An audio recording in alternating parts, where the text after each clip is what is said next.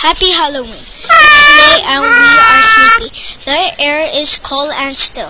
Our jack-o'-lantern greens at us upon the window sill. We're stuffed with cake and candy, and we've had a lot of fun.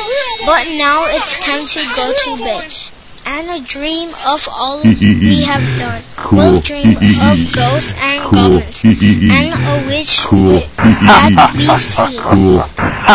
And we'll dream of trick or treat on this happy